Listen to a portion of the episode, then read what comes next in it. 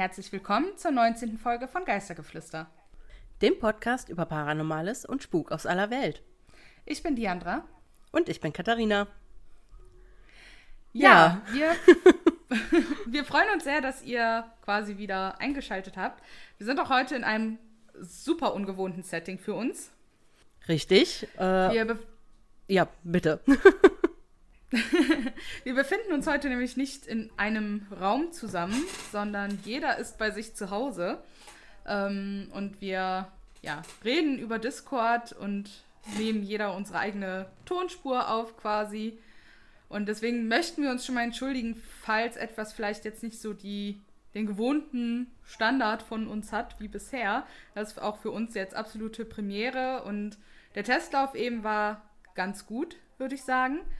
Aber ich möchte natürlich nicht ausschließen, dass da vielleicht doch noch der ein oder andere Harper drin ist, ähm, ja. der vielleicht störend ist. Ja, vor allen Dingen äh, auch, was jetzt Hintergrundgeräusche angeht oder so. Ich habe jetzt leider auch gar keinen Einfluss, weil ich an meinen Platz gebannt bin und an die Tonspur gebannt bin. Und äh, wenn sich dann vielleicht mal mein Mann auf seinem knarzenden Stuhl bewegt oder die Katzen im Hintergrund ähm, mal Tara machen, dann entschuldige ich mich darüber, äh, da, dafür sehr. So.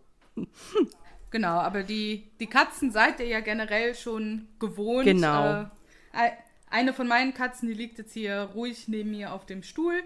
Aber das kann sich ja gegebenenfalls auch noch ändern. Und ja. Ja, ich hoffe ja. einfach, die Folge wird trotzdem halbwegs passabel, dass wir euch die vorsetzen können. Ach ja, bestimmt. So, ich möchte dann auch direkt noch mit einer anderen Anmerkung in die Folge starten.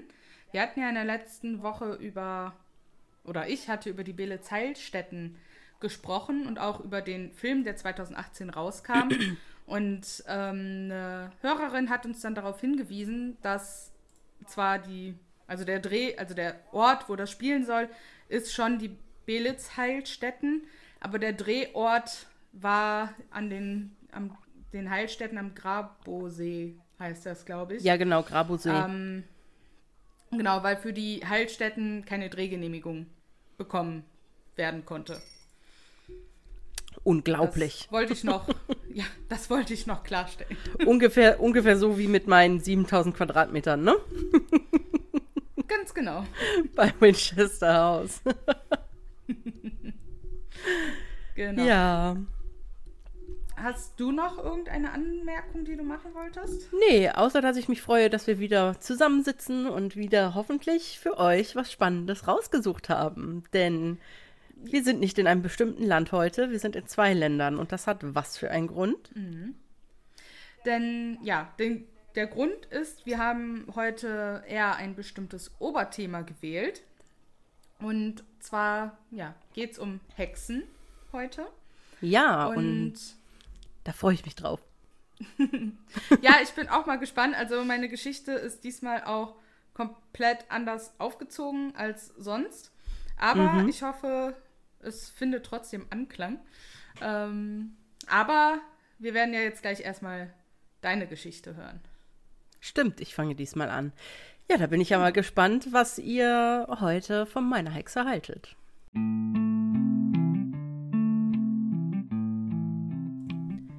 Die Kleinstadt Adams im US-Bundesstaat Tennessee ist geprägt von zwei Dingen. Da ist zum einen die Landwirtschaft.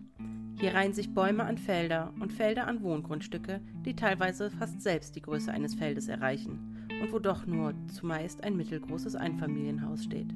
Aus Holz, genau so, wie man sich amerikanische Landhäuser vorstellt.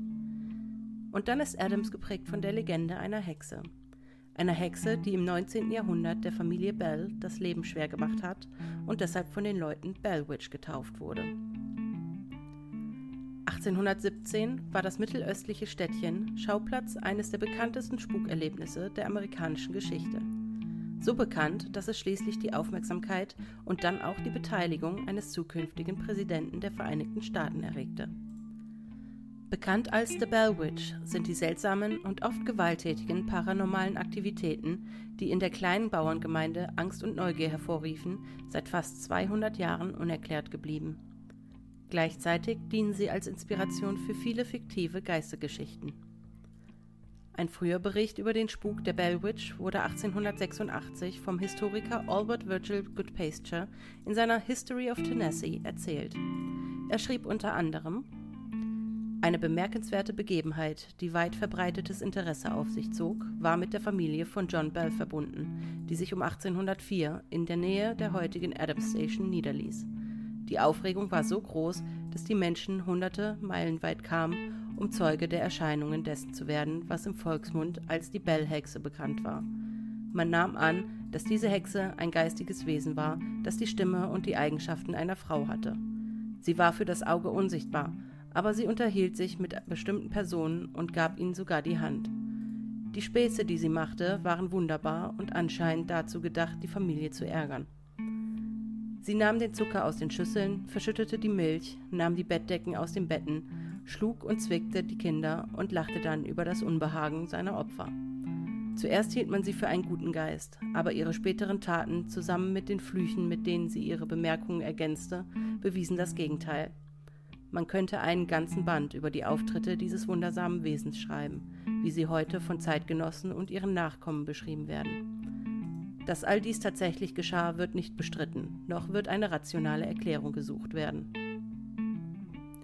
Wie die meisten solcher Geschichten variieren bestimmte Details von Version zu Version. Aber die vorherrschende Darstellung ist, dass es der Geist von Kate Batts war, einer boshaften alten Nachbarin von John Bell. Ihr Ruf in der Stadt war zweifelhaft.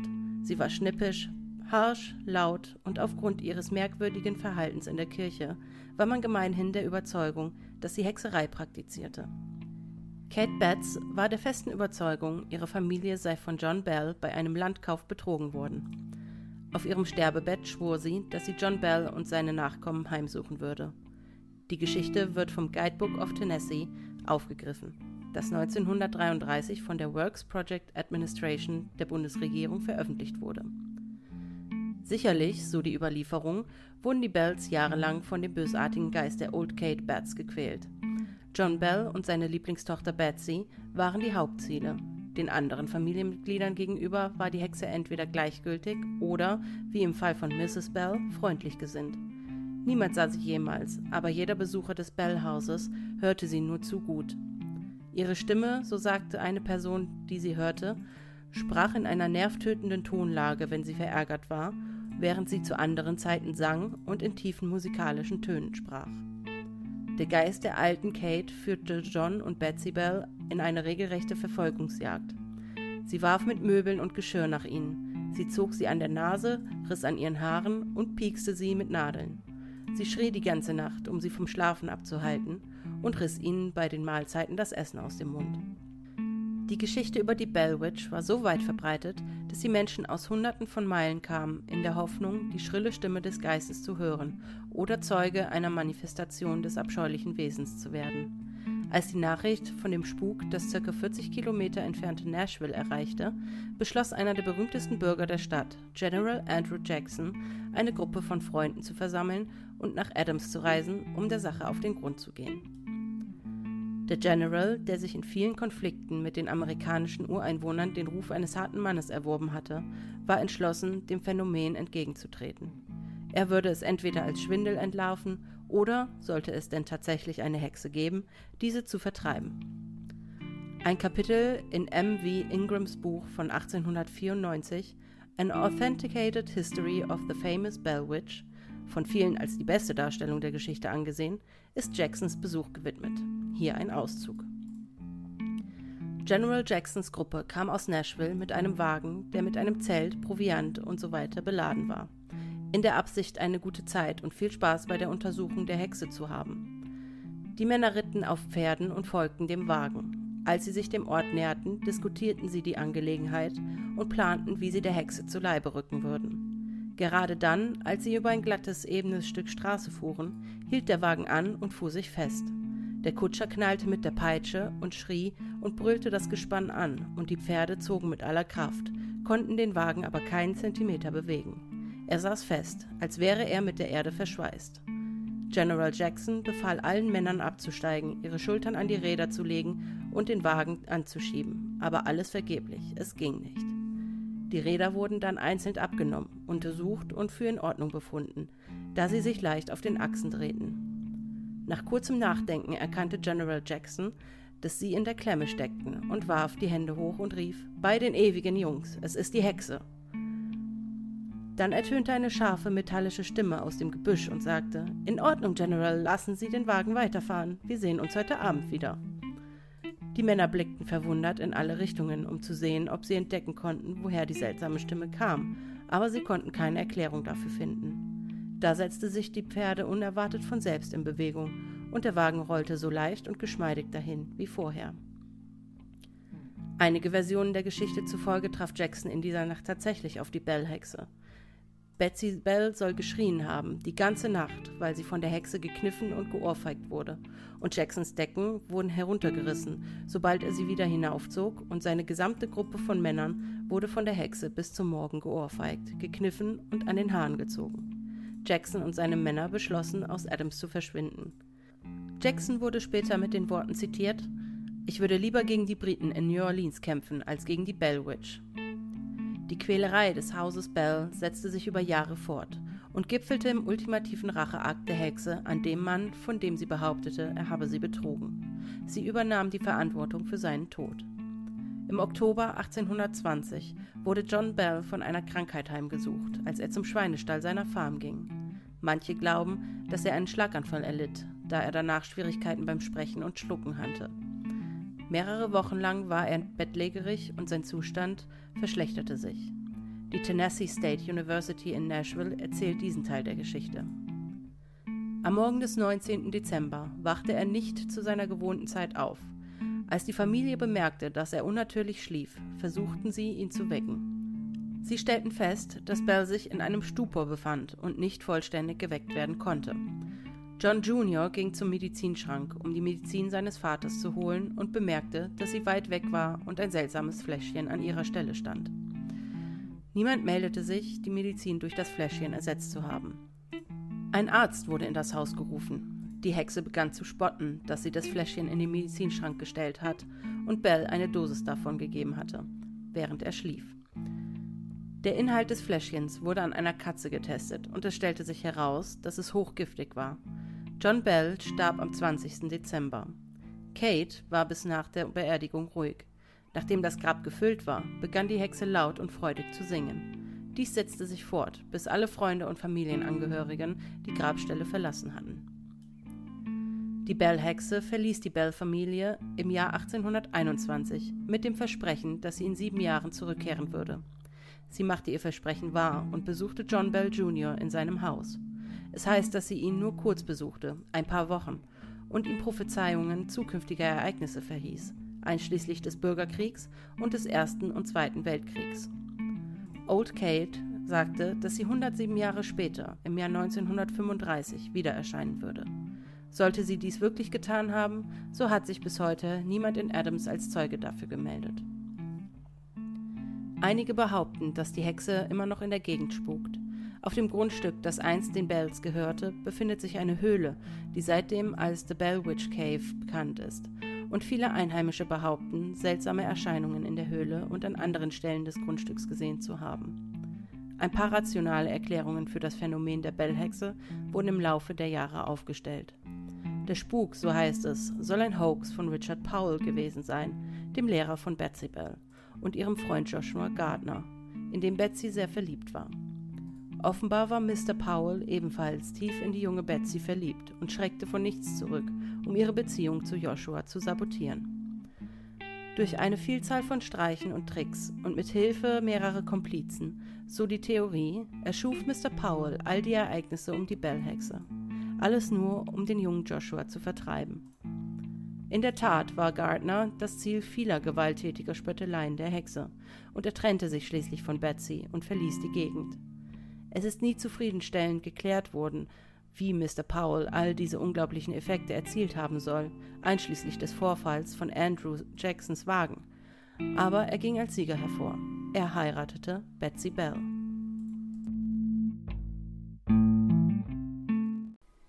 Ja, vielen lieben Dank, Katharina, für die Geschichte. Es war sehr spannend und ja, cool auch mal so eine spezielle Themengeschichte, sag ich mal, zu Hexen zu haben. Also. Ja, ähm, danke schön. Ich fand es auch ganz spannend, wobei ich mich äh, schwer getan habe, erstmal eine schöne Geschichte, also was heißt schön, eine, eine spannende Geschichte zu finden, die nicht einfach nur sagt, da geht die Hexe um und ähm, knusper, knusper, Knäuschen. ich habe ein paar Kinder umgebracht oder so. Ne? Hm. Ähm, deswegen das war ich ganz erinnert happy, mich jetzt ein bisschen an meine Geschichte. ja, aber du hattest mir schon im Vornherein erzählt, dass deine Geschichte so ein bisschen, ähm, ja, auf jeden Fall ein bisschen mehr als nur Knusper, Knusper, Knäuschen ist. ja, aber da sind wir ja, ja jetzt noch nicht. Und äh, genau, aber ja, genau, erstmal meine Geschichte. Genau. Ähm, ja, Harry Potter-Fans unter euch haben das Wort sicherlich schon mal gehört, Stupor. Genau, da habe ich ähm, auch auf jeden Fall aufgehorcht. Äh, ja. das, das ist auf jeden Fall ein Begriff. Es ist ein Begriff und tatsächlich ist es ein medizinischer Begriff, denn Stupor bezeichnet den Zustand psychischer und motorischer Erstarrung. Die hm. Personen sind wach und reagieren ähm, aber nicht auf Reize, also auf ja. äußere Reize. Also ganz wie in Harry Potter, der Zauberspruch, der das eben auslöst. Ja, krass. Also ähm, wusste ich tatsächlich gar nicht, dass das aus dem medizinischen Bereich kommt. Das wusste ich bis gestern auch nicht.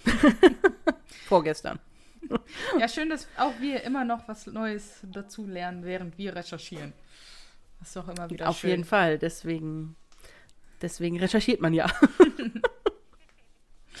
ja, und ähm, ich habe noch so ein paar Facts, oder was heißt Facts, so ein paar Anmerkungen zu der Geschichte an sich. Mhm. Und zwar, ähm, also erstmal, der, ihr habt es euch wahrscheinlich auch schon gedacht, der Präsident, von dem von Anfang am Anfang von meiner Geschichte die Rede war, das ist Andrew Jackson gewesen, der General. Und der war der siebte Präsident der USA. Und ja, das habe ich mir sofort gedacht, dass es der siebte Präsident der USA war. Ja, gut, das, äh, das habe ich natürlich recherchiert. Ne? Aber man hätte sich wahrscheinlich durch den General und durch die sehr berühmte Person in Nashville ähm, äh, vielleicht denken können, dass das dieser Andrew Jackson war. Ähm, also ich habe ja, er war mir also, nicht gedacht. Naja, okay, gut. Ähm, deswegen habe ich es aber hier rausgesucht, weil es mich da natürlich auch interessiert hat. Ja, das ist auch sehr gut. Weil ich kenne jetzt oh. bis auf die letzten Jahre und so ein paar sehr berühmt, also Andrew, äh, nee, Abraham Lincoln. Oh Gott, jetzt kommen wir schon ganz durcheinander. Äh, jetzt bin ich jetzt nicht so tief im Präsidentengame drin bei den USA. Nee, ich ja auch nicht. Ich meine, und, sorry, wir müssen, glaube ich, nicht den siebten Präsidenten der USA kennen als nee, Deutsche. Wahrscheinlich nicht. Also er war, glaube ich, auch nicht unbedingt der berühmteste, sonst hätte man ihn wahrscheinlich schon mal hier und da gehört. Ne? Aber ähm, nur damit man es mal gehört hat, er war der siebte Präsident von 1829 bis 1837. Hm. Und ähm, ja, und dann soll die Familie Bell äh, bevor diese ganzen Sachen passiert sind. Also ich habe noch ein paar zusätzliche Dinge rausgefunden, dass dieser ganze, ich sag mal, dieses ganze, diese Heimsuchung mhm. äh, hat im Prinzip damit begonnen, dass der Vater, also John Bell, ein ganz merkwürdiges Tier auf seinem Grundstück erblickt hat, als er jagen war. Okay. Und dieses Tier hat er beschrieben als eine Art Hasenhund. Also mhm. ein Hundekörper mit dem Kopf eines Hasen und schwarzem, struppigen Fell. Hm. Und er hat das Tier angeschossen. Also er hat sich gedacht, oh, was ist das? Ich erschieße es jetzt mal direkt. Und hat das Tier also wohl angeschossen. Und als er dann eben gucken wollte, um was genau es sich ging, da war das Tier eben nicht mehr da. Hm. Und ähm, ja, aber ab da begann die Familie immer mal wieder so merkwürdige, komische Tierwesen zu sehen und eben der Spuk im Haus begann damit auch. Und zwar fing das wirklich ziemlich harmlos an mit äh, Klopfgeräuschen und äh, vor allem solche Klopfgeräusche, die sich anhörten, als würde von draußen jemand Steine gegen die Hauswand werfen. Hm. Und ähm, ja, und das ging dann wirklich dann ähm, dazu über, dass es erst eben äußerliche Geräusche waren, die man gehört hat und die immer gedacht haben, jemand würde auf dem Grundstück sein und denen einen Streich, Streich spielen wollen. Mhm. Das war aber dann halt nicht so, da war halt nie jemand. Und irgendwann kamen die Geräusche halt rein und äh, die haben sich dann anfangs daran geäußert, dass, äh, ja, dass sie so wie, wie Nagen gehört haben, also wie als wenn Ratten zum Beispiel an den Bettfüßen nagen. Das hat sich dann die ganze Nacht hindurchgezogen und das hat die also wirklich teilweise in den Wahnsinn getrieben, sodass die gar nicht mehr schlafen konnten. Und ähm, damit fing der ganze Spuk also wirklich äh, an. Ja. Und ja, ah, ich glaube ja persönlich, dass die Kate Batts da vielleicht vorher schon eine Art Fluch über die ausgesprochen hatte. Und weil zu dem Zeitpunkt, als er die, diese, diesen Hund, diesen Hasenhund gesehen hatte, da lebte halt die Kate Batts noch. Und ähm, ja, deswegen, also ich, äh, vielleicht hatte sie ja vorher schon irgendwie eine Art Verzauberung auf die Familie gewirkt. Ja, das kann ja gut möglich sein, ne? Mhm. Also die, es ist halt, es ist halt wirklich eine berühmte Geschichte und die Geschichte von der Bell Witch, die wird echt auch in Tennessee an Schulen den Kindern noch beigebracht. Ne? Also ja. da wird wirklich Ach, in Schulen drüber gelehrt und diese Bell Witch Cave, ich habe mir mal, ich habe mir mal Adams als Stadt auf Google Maps angesehen und da ist wirklich nicht viel. also, also Adams kann man kann man wirklich grob umreißen als große, weite Kreuzung mit ein paar Nebenstraßen. Ähm, mit wirklich, also da steht nicht wirklich ein Gebäude nebeneinander, sondern das, die haben alle, alle haben diese riesengroßen Grundstücke und jedes Haus steht einzeln und das ist echt, also das ist so ganz anders wie, wie, ja, wie hier so. Ja, und das ist ja in den USA sowieso vor allem, wenn du im, das, im ländlichen Region bist, ist das ja komplett eine andere Welt zu, wie zu unserer, einfach so auch schon kulturmäßig irgendwie. Ja, und du, du merkst es halt, ne? Also diese besagte, die, diese Adam Station, die ich da mal kurz erwähnt hatte in der Geschichte, ähm, die gibt es tatsächlich noch. Hm. Und ich habe halt, ich habe halt so gedacht, okay, guckst du mal nach der Adam Station, ne, um halt so ein Gefühl dazu dafür zu bekommen, wie weit die denn eigentlich wirklich von dieser Station weg waren. Ja. Und ich habe mir halt gedacht, diese Station wird wohl so eine Art Zugbahnhof gewesen sein, ein kleiner Landbahnhof oder so. Ja. Ich weiß nicht, was es ist. Es ist kein Bahnhof. Es sieht auch nicht aus wie eine Tankstelle. Es ist einfach nur eine winzig kleine Hütte, auf der Adam Station draufsteht. Und ich glaube, auf, an der man dann irgendwie so ein Coffee to go oder sowas bekommt, wenn es offen ist. Also, äh, vielleicht war es mal eine Tankstelle. Das könnte ich mir vorstellen. Aber die gab es ja offensichtlich schon vorher und deswegen weiß ich nicht, was es früher mal war. Hm. Aber es ist ein ganz kleines, schäbiges Häuschen, muss man ehrlich sagen. Ja, ja, ja. und ähm, ja, und äh, die, die Witch Cave, die Bell Witch Cave, die kann man natürlich besichtigen, meine Lieben. Falls ihr also mal nach Adams, Tennessee wollt. Plant 12 Dollar für die Tour ein und äh, schaut euch doch mal die Bell Witch Cave an. Die scheint ganz interessant zu sein. Also selbst wenn man nicht unbedingt an die ganze Hexengeschichte drumherum glaubt, das ist halt so eine alte, also von den Bildern her so eine alte Tropfsteinhöhle. Ah, okay, das klingt aber ganz cool. Mhm. Und du darfst unter 18 nicht ohne Erwachsene dabei sein und Kinder oh. unter 4 dürfen gar nicht da Ach, krass. hin. Okay. Ja. Kommt sonst die ähm. Hexe ähm, einholen? Sonst kommt die Hexe einholen. ja, das. Ähm, ach so, und was ich noch eben als ähm, ja als kleinen Sidekick noch sagen wollte, der Film diente als Inspiration für Blair Witch Project von 1999, hat mit dem Film aber quasi nichts gemein. Also ah, das war okay. wirklich einfach nur eine Inspirationsquelle. Okay. Ja, so viel zu meiner Geschichte. Ja, cool. Vielen lieben Dank. Gerne doch, gerne. Ja, dann würde ich, ich bin sagen, jetzt aber auch, ja, ich bin jetzt gespannt auf deine. Ja, ich bin auch Geschichte. mal gespannt. Also es ist komplett anders, weil deine basiert ja doch eher auf vermeintlich realen Ereignissen. Ähm, ja, richtig.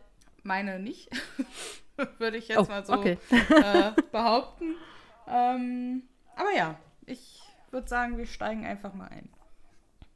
Alles klar.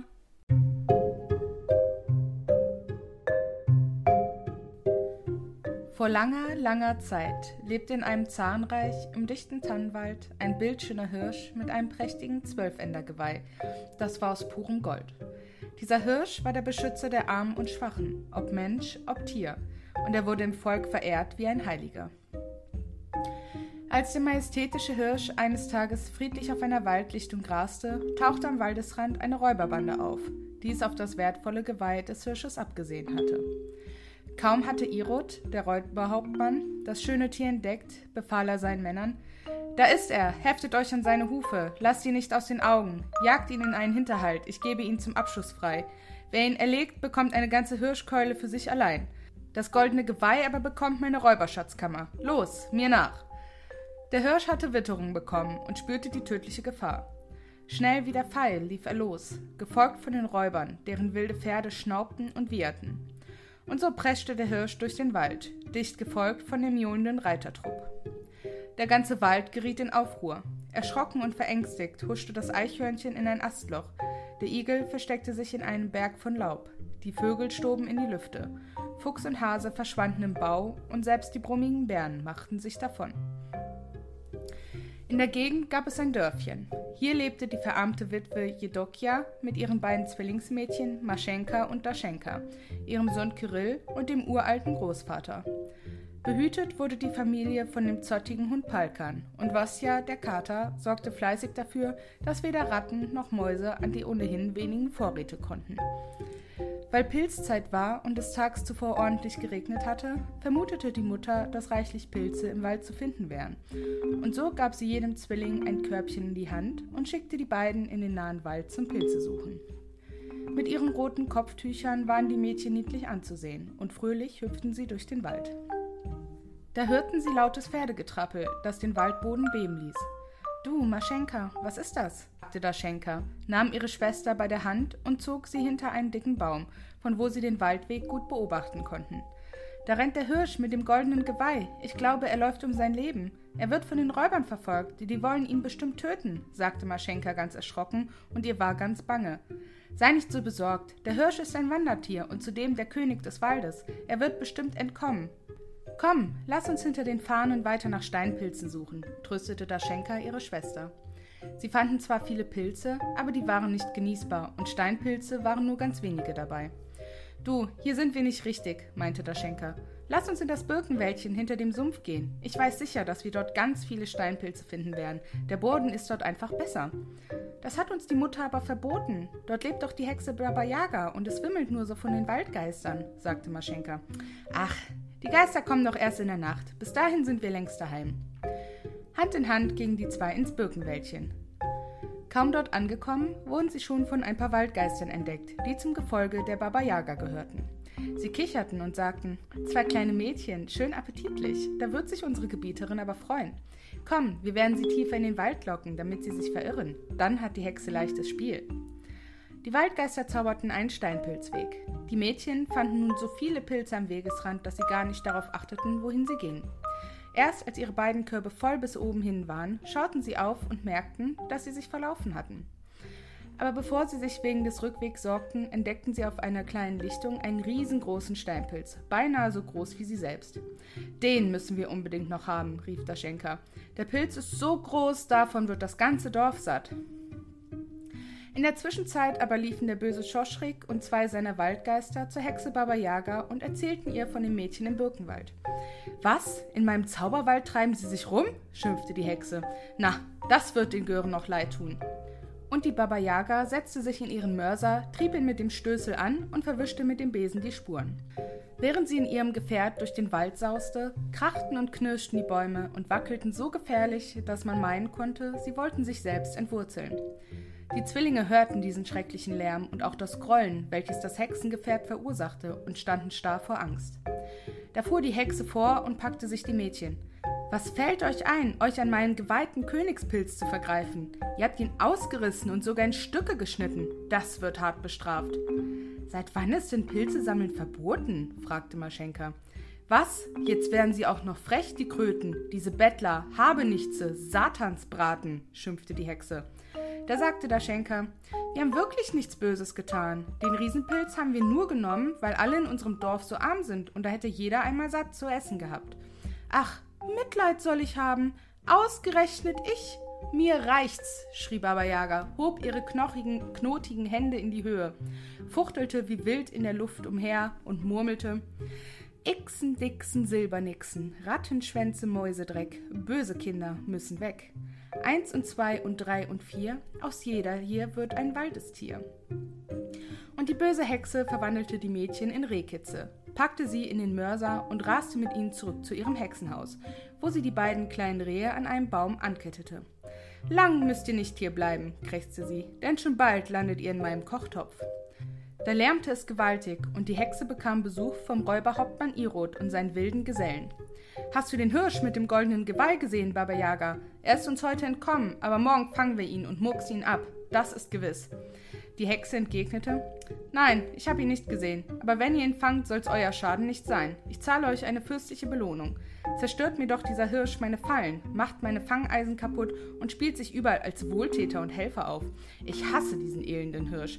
Aber nehmt einen Trunk zur Stärkung. Kostet mal mein Höllenschnäpschen. Das hat's in sich und gibt Kraft. Im nahen Dörfchen machte sich indessen die Witwe Jedokia mit dem Hund Palkan auf den Weg, um ihre Töchter im Wald zu suchen. Ihr Sohn Kirill sollte beim Großvater bleiben. Der drückte ihr ein Säckchen in die Hand und sagte: Das ist eine Handvoll Heimaterde. Sie wird dir helfen, wenn du in Not gerätst, Tochter.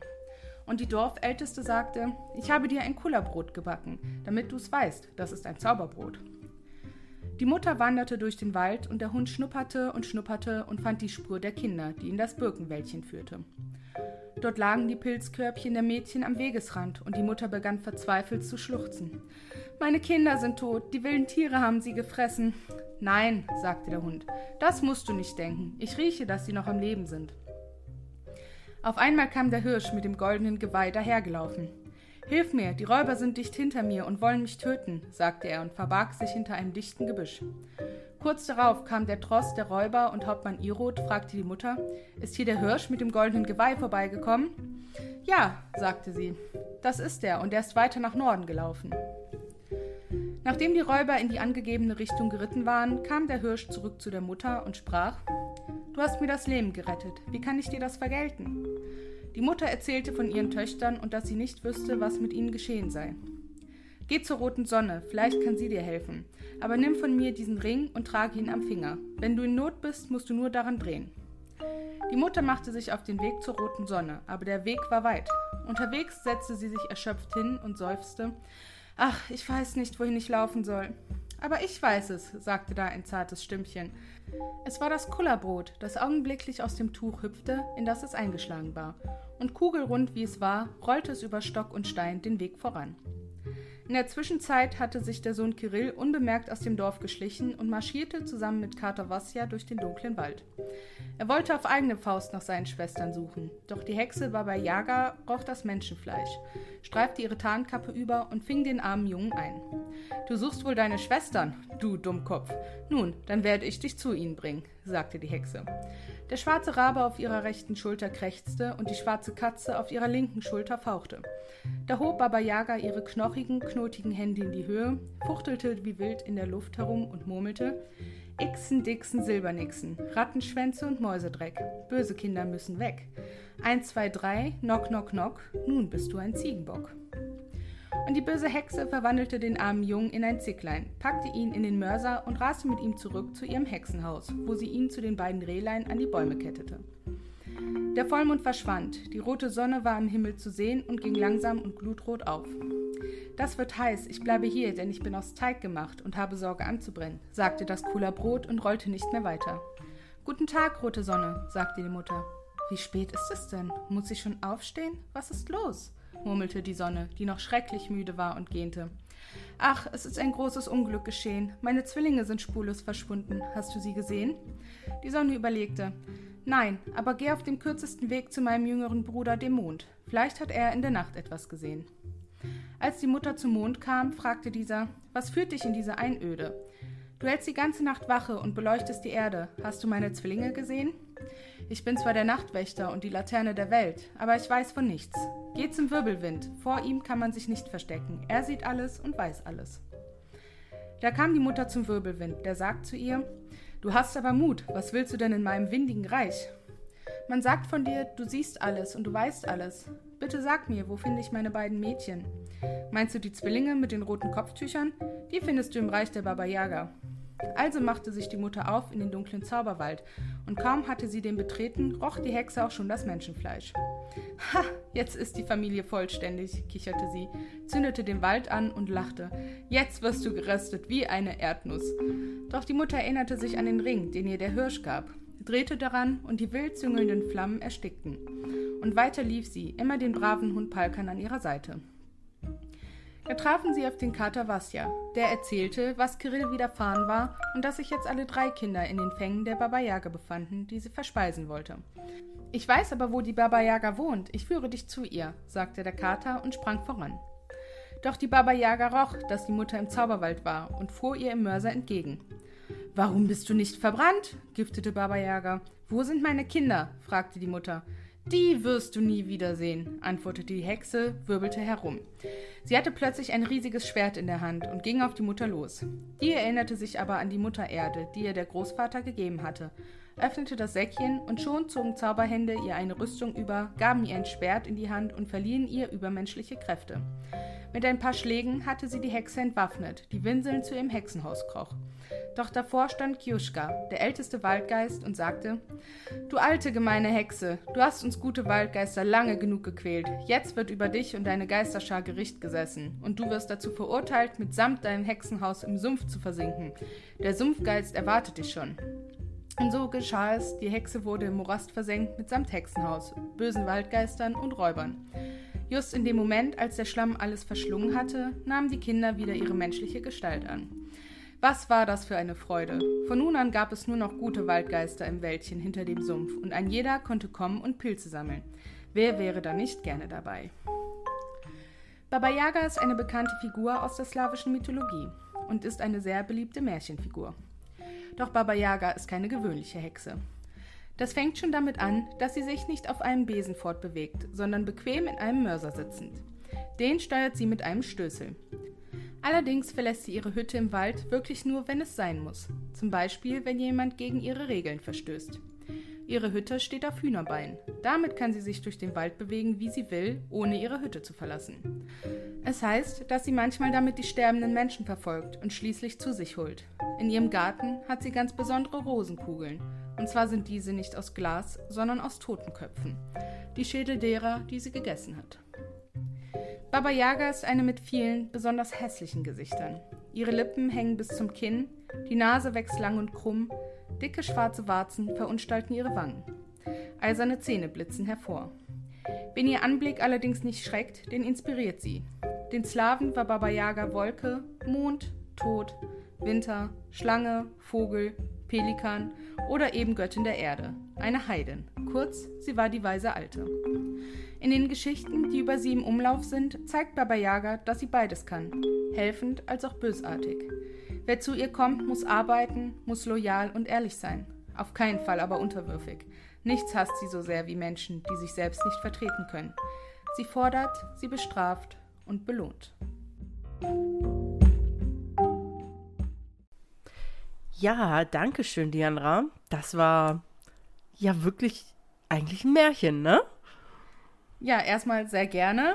Und ja, es war ein Märchen, was ich selbstverständlich nicht selber geschrieben habe. ähm, ja, gut. Baba ja, ich, Yaga ich hat man ja schon mal gehört. Ja, also ich, ich kannte sie tatsächlich vorher gar nicht, muss ich sagen. Aber einer unserer Hörer hat uns ja quasi auf Baba Yaga auch aufmerksam gemacht. Äh, danke ja, nochmal genau. an dieser Stelle. Und ich habe mir gedacht, ähm, ja, erzähle ich, ist zwar jetzt nicht dieses klassische, was wir sonst behandeln mit paranormalen Aktivitäten und sowas. Ähm, äh, und jetzt auch überhaupt nicht ansatzweise so wie bei dir in der Geschichte.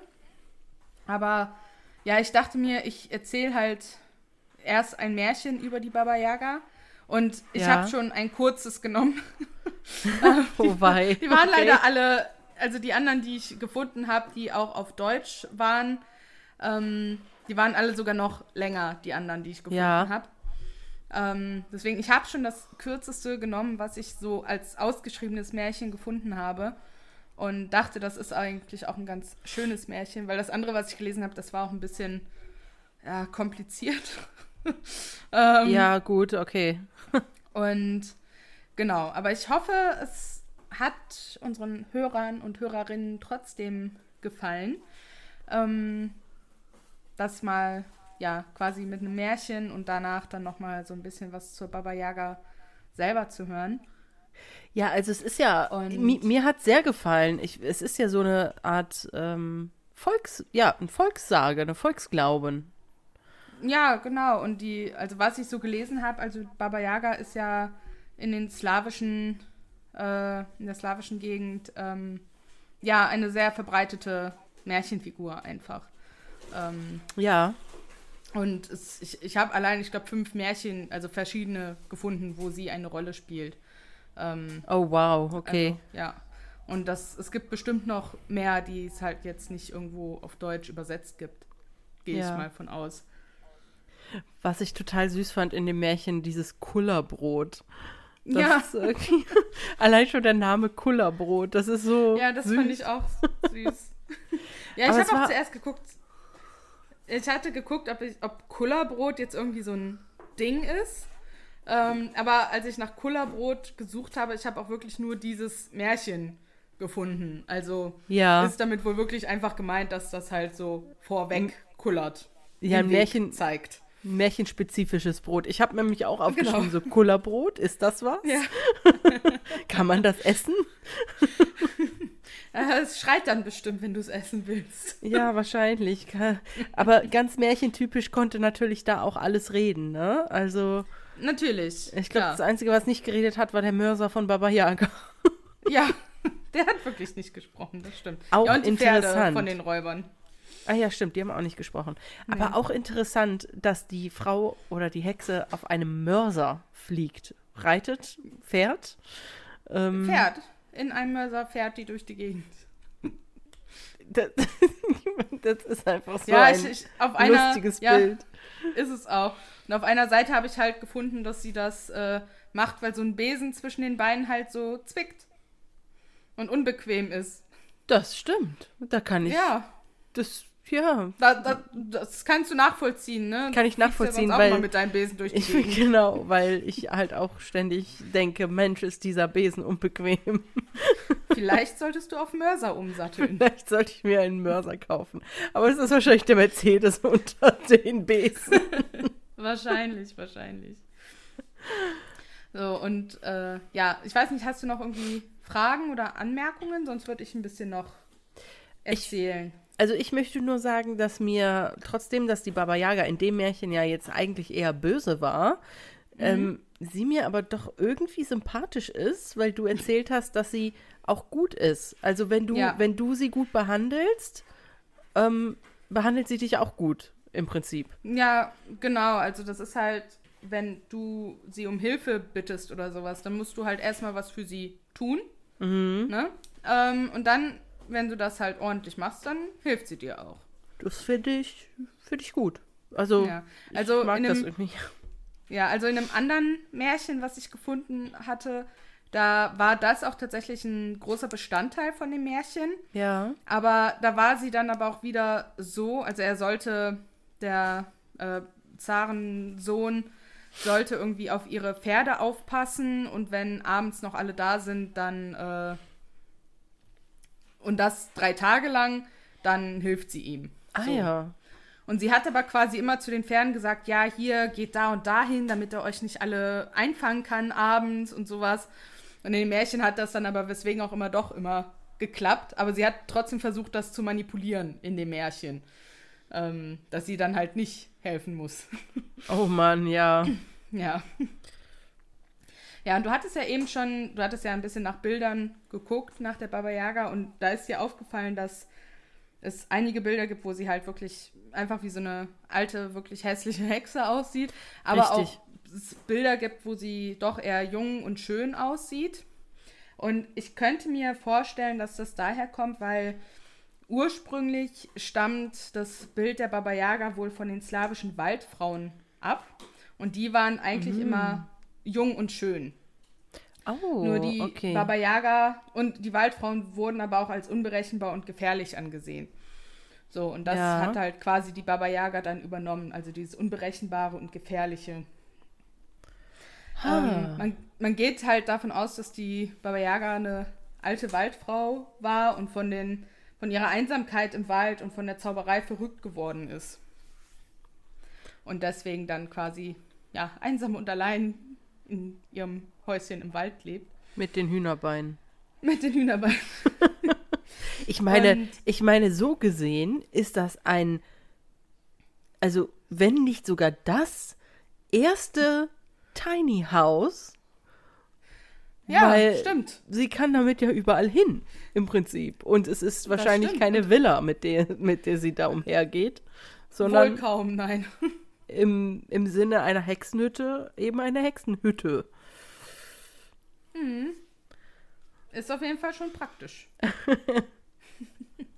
auf jeden Fall gilt sie auch als drittes Mitglied einer dreifaltigen Göttin, die aus der Jungfrau, der Mutter und aus dem alten Weib besteht. Und sie Oh, bildet wow. halt quasi den, das Mitglied des alten Weibs. Ah, das ist jetzt Und- überraschend. Ja. Und sie ist da dann halt quasi zuständig für Tod und Wiedergeburt innerhalb dieses, Oh. dieser dreifaltigen Göttin. In Ja. manchen Geschichten lebt sie auch noch mit zwei Schwestern zusammen, die Mhm. tatsächlich aber den gleichen Namen auch tragen. Weil- ähm, Moment, ihre beiden Schwestern heißen auch alle Baba Yaga? Ja, also so habe ich es gefunden. Ähm, ja, und aber zusammen mit ihren Schwestern bilden sie dann halt quasi ähm, ja alle Mitglieder dieser dreifaltigen Göttin. Also die eine steht dann für die Jungfrau und die andere noch für die Mutter. Und Oh. das Ding ist, wenn eine von den Schwestern durch ein Schwert oder durch Feuer stirbt, dann kann die Baba Yaga mit dem Wasser des Todes, also ihre Schwester, besprenkeln und die steht dann halt von den Toten wieder auf. Und Wow. deswegen gilt Baba Yaga auch als Hüterin der Wasser des Lebens und des Todes. Cool. Ja, also eigentlich ist sie ja gar nicht so schlecht. Oder? Nee. Nee, also das super Schlechte, würde ich sagen, kam auch erst tatsächlich durch die Christianisierung. Ähm, weil da wurde sie dann in diesem modernen Sichtbild, wurde sich halt mehr auf den europäischen Begriff der Hexe ähm, gestützt. Und deswegen taucht sie so ab dem 19. Jahrhundert in den Märchensammlungen auch eher als durchweg bösartige Gestalt wohl auf. Eigentlich, Ja, eigentlich schade. Ja, weil da geht sie halt auch als, ja, wie so eine typische Hexe halt als äh, mit dem Satan verbunden und all dieses Negative, was halt dann auch andere vermeintliche Hexen über sich ergehen lassen mussten an Vorwürfen. Mensch. Ja, das ist.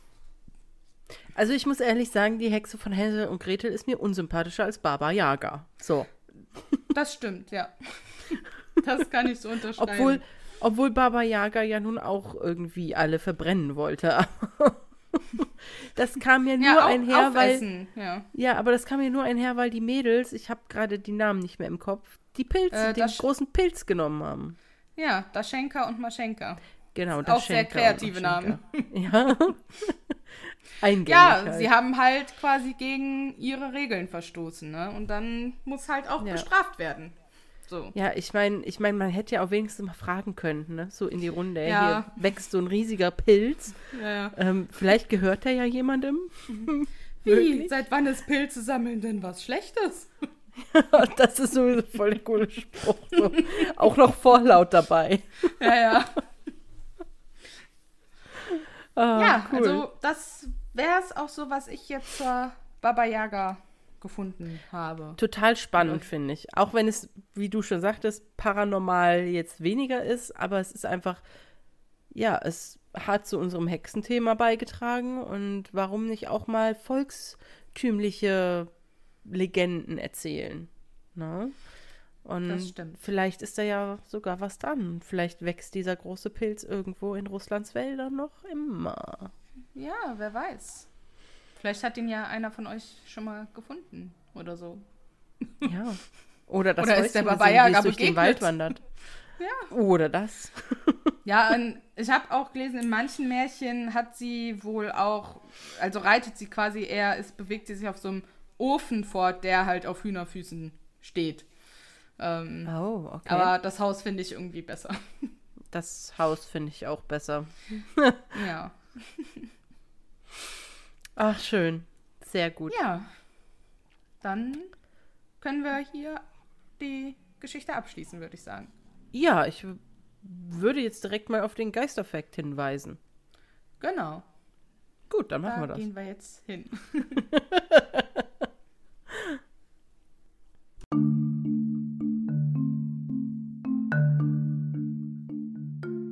Geisterfakt der Folge.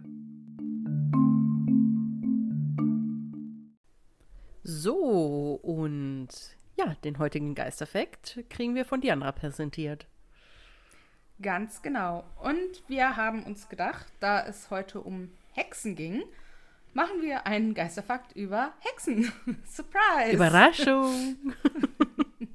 Und ja, wir über Hexen kann man wirklich sehr, sehr viel erzählen, aber da wir die Fakten ja immer ganz gerne etwas kurz halten, damit man sich die auch gut einbringen kann, habe ich mich jetzt erstmal auf so ein paar, ja, kurze Fakten Knackige Äh. Infos für euch. Genau, besonnen.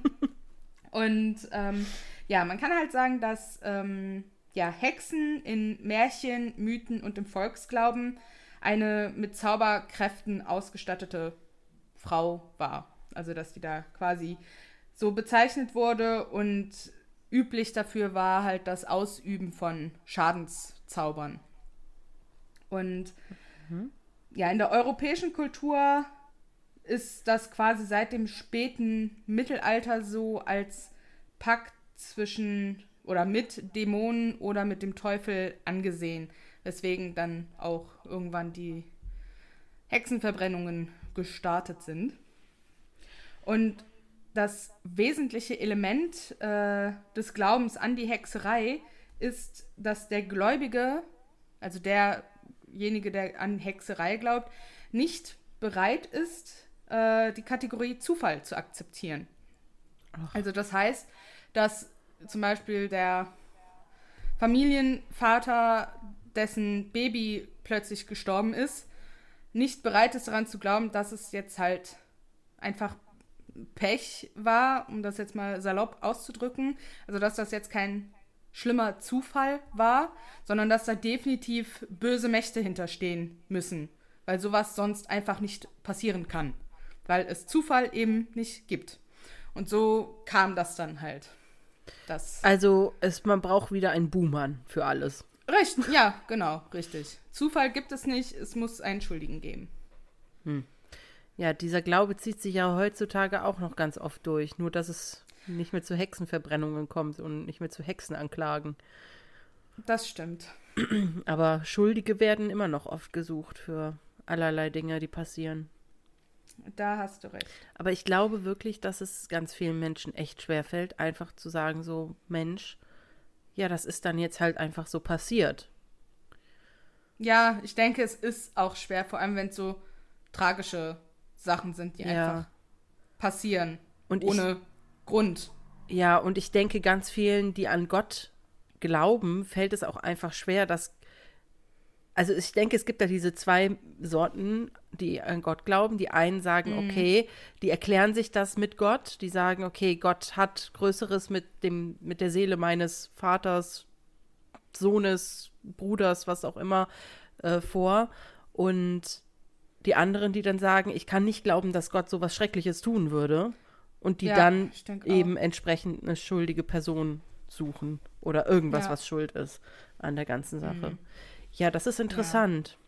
Aber Ja, also viel mehr habe ich jetzt für dieses Mal auch nicht rausgesucht. äh, wir können bei einem weiteren Geisterfakt bestimmt noch mal ein bisschen mehr in die Tiefe gehen. Ja. Aber es soll ja kurz und knapp sein und darum war das der Geisterfakt. juhu, dann gehen wir jetzt über zu den schönen Teil der Folge. Sehr gerne.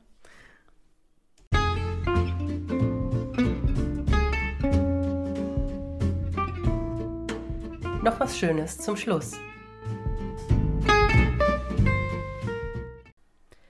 Ja, und ähm, ich habe die Ehre, heute wieder mit der Empfehlung anfangen zu dürfen.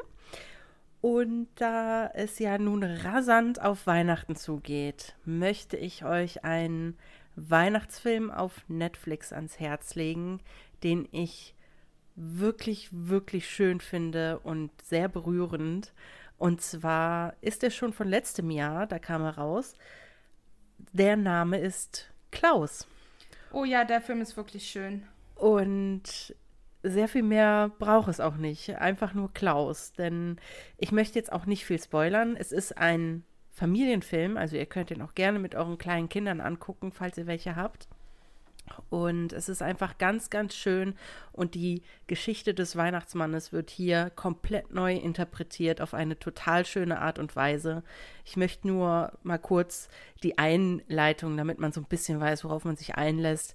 Und zwar wird hier ein, ähm, ein Postbote, ein junger Postbote, der schlechteste seiner Akademie, wird in den hohen Norden versetzt auf eine komplett, ja, ferne Insel. Da wohnen nur ja recht wenige Leute und die Leute, die da wohnen, die sind alle verzankt. Es ist auch sehr düster dort und eher unwohnlich und ja, er soll dann da eben der neue Postbote der Insel sein und ähm, ja, er stellt sich da ja nicht wirklich was drunter vor und ist ganz schockiert, als er ankommt und trifft dann ja, er, er findet sich so ein bisschen mit der Situation ab und dann trifft er auf den großen Außenseiter dort mit Namen Klaus und ja, dann kommt ihm da so ein bisschen eine Idee, weil Klaus ganz toll schnitzen kann und ganz viele Figuren schnitzt und ihm kommt da so ein bisschen eine Idee, wie er die Leute versöhnen kann und mehr möchte ich jetzt auch gar nicht sagen, weil ihr sollt ja dann den Film selber gucken können. Und es ist auf jeden Fall wirklich eine rührende Geschichte und ich mag die Interpretation, wie es zu Weihnachten gekommen ist äh, von diesem Film. Ja, ja also gibt es auf Netflix. ja, ich kann mich äh, der Empfehlung von, also ich empfehle gleich natürlich noch was Eigenes, aber ähm, ja, ich habe den Film letztes Jahr auch geguckt und ich fand den auch richtig klasse. Also Beide Daumen hoch für diesen Film. Ja, auf jeden Fall. Richtig schön. Ja. Und was ist deine Empfehlung heute? Ich möchte heute mal wieder einen anderen Podcast empfehlen. Oh, schön. Ja. Und zwar möchte ich euch den Podcast Inside Neustadt empfehlen. Okay. Ähm, ja, der Podcast wird von Britta und Benny ja, gef geführt, würde ich mal so moderiert. Sagen. Moderiert, ja. Und ja, die besprechen ja Bibi Blocksberg Folgen aus den Hörspielen. Ach, ist nicht wahr. Ja, also die behandeln jede Folge, also auch nicht chronologisch, ne? Also die suchen sich jede, für jede Folge eine Folge raus. Also das können ganz alte sein oder auch welche von den ganz neuen. Und die kann man sich, also die kündigen auch vorher an, um welche es geht, damit man sich die selber nochmal anhören kann. Also die gibt es zum Beispiel auf Spotify, kann man sich die ganzen Bibi Blocksberg Hörspiele anhören. Und man kann auch vorher so bestimmte Fragen einsenden. Ja, und die beleuchten die Folgen aus verschiedenen Gesichtspunkten und Blickwinkeln. Also das, äh, ich höre den zwischendurch immer ganz, ganz gerne.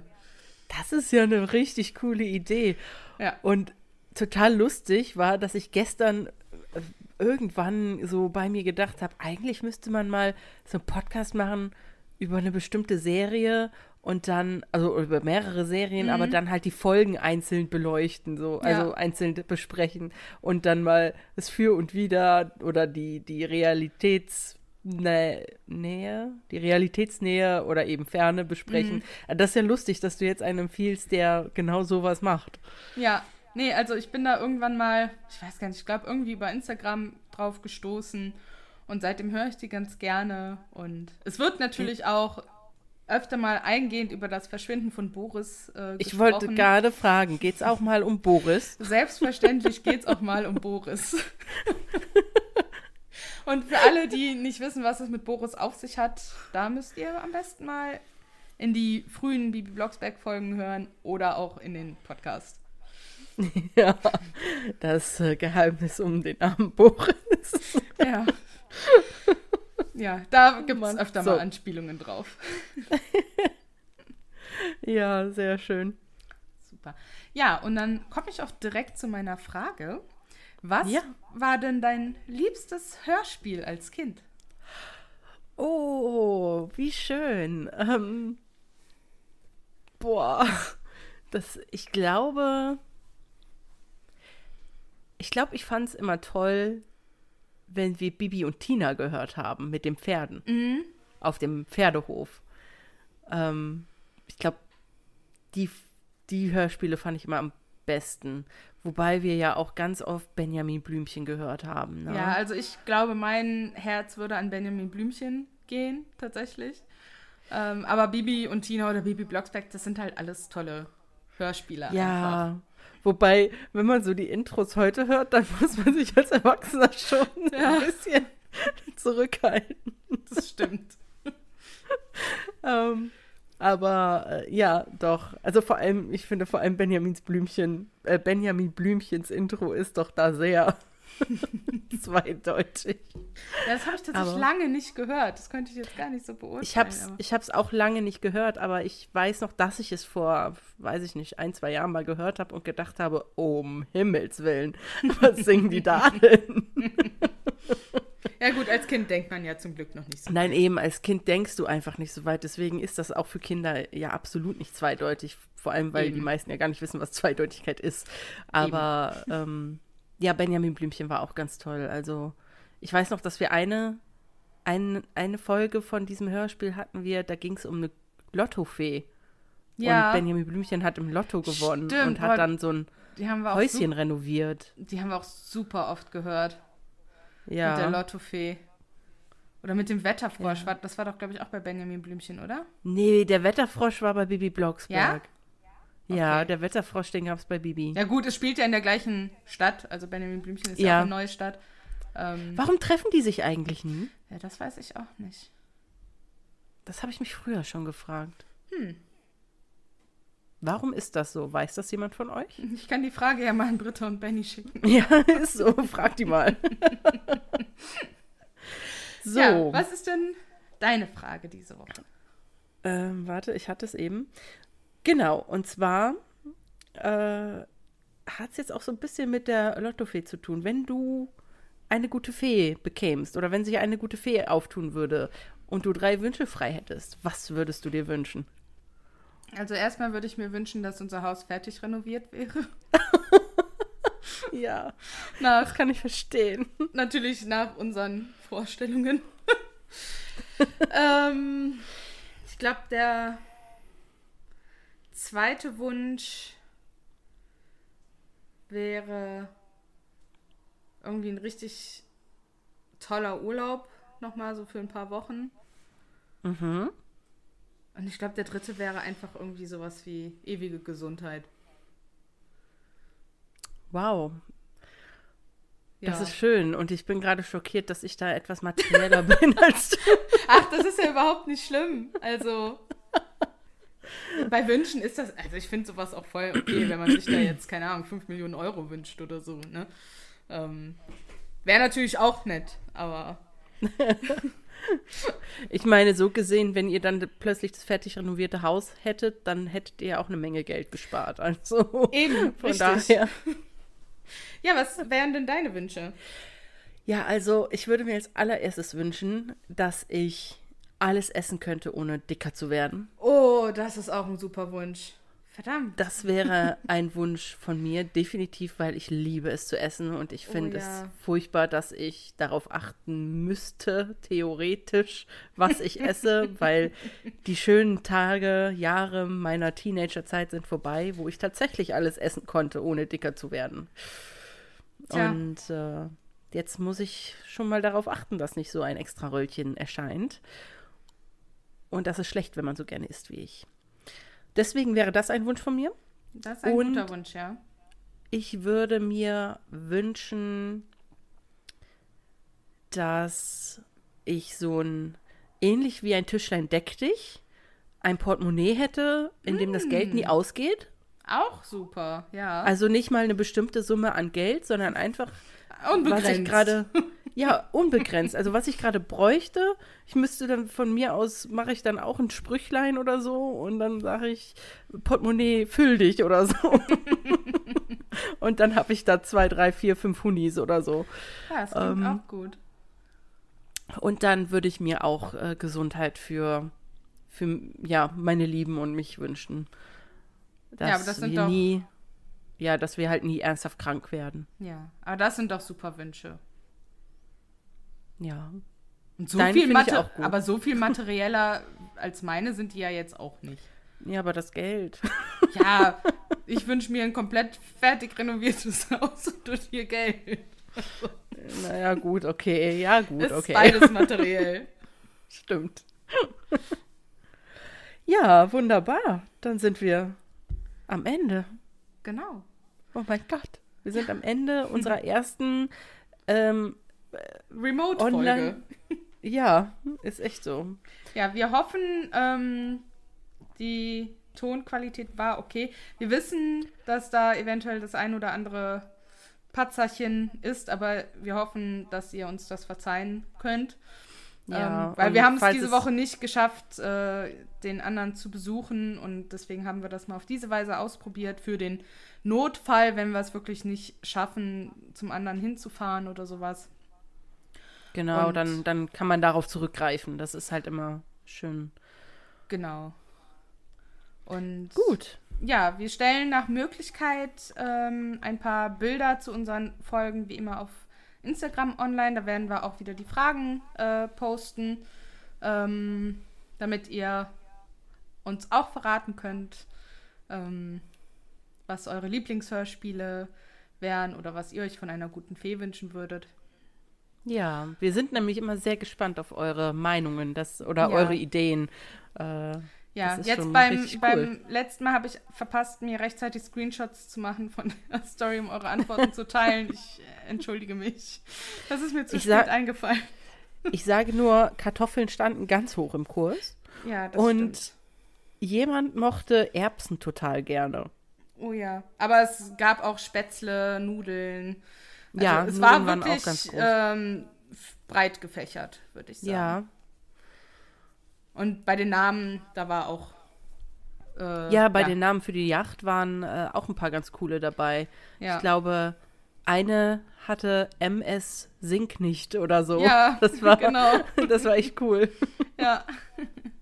Und eine hatte, ich glaube, einen Star Trek-Namen, wenn ich mich recht erinnere. Ich meine, das wäre von Star Trek gewesen. Ähm, Oh, das, das war, oder Star Wars? nee, ich meine, es wäre äh, Star Trek gewesen. Auf jeden Fall nächstes Ja. Mal denke ich dran, äh, mir rechtzeitig Screenshots zu machen. Und auf Instagram findet ihr uns äh, ja, unter Geistergeflüster mit UE-Podcast. Genau, damit ihr nämlich auch schön diesen Fragen äh, eure Antworten geben könnt. ihr könnt uns aber auch eine E-Mail schreiben unter geistergeflüster mit ue at outlook.com.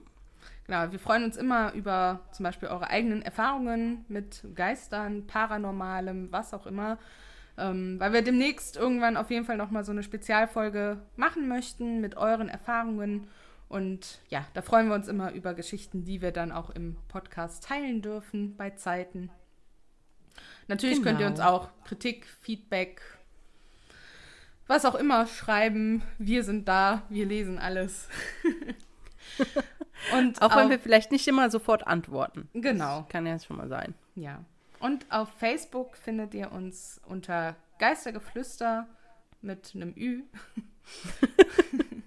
Typisch Und- deutsch. Genau. Und wie immer gilt, erzählt euren Freunden von uns, euren Familien, jetzt vielleicht zu Weihnachten, wenn ihr über eure Interessen sprecht, könnt ihr immer unseren Podcast droppen, Ganz genau. damit wir ja noch mehr in unsere kleine Mini-Community hier bekommen. Genau, wir können es ja schon fast eine kleine Community nennen. Also Ja, das stimmt. das ist schon richtig cool. Und natürlich könnt ihr uns auch auf Apple Podcasts eine Bewertung abgeben. da würden wir uns sehr freuen.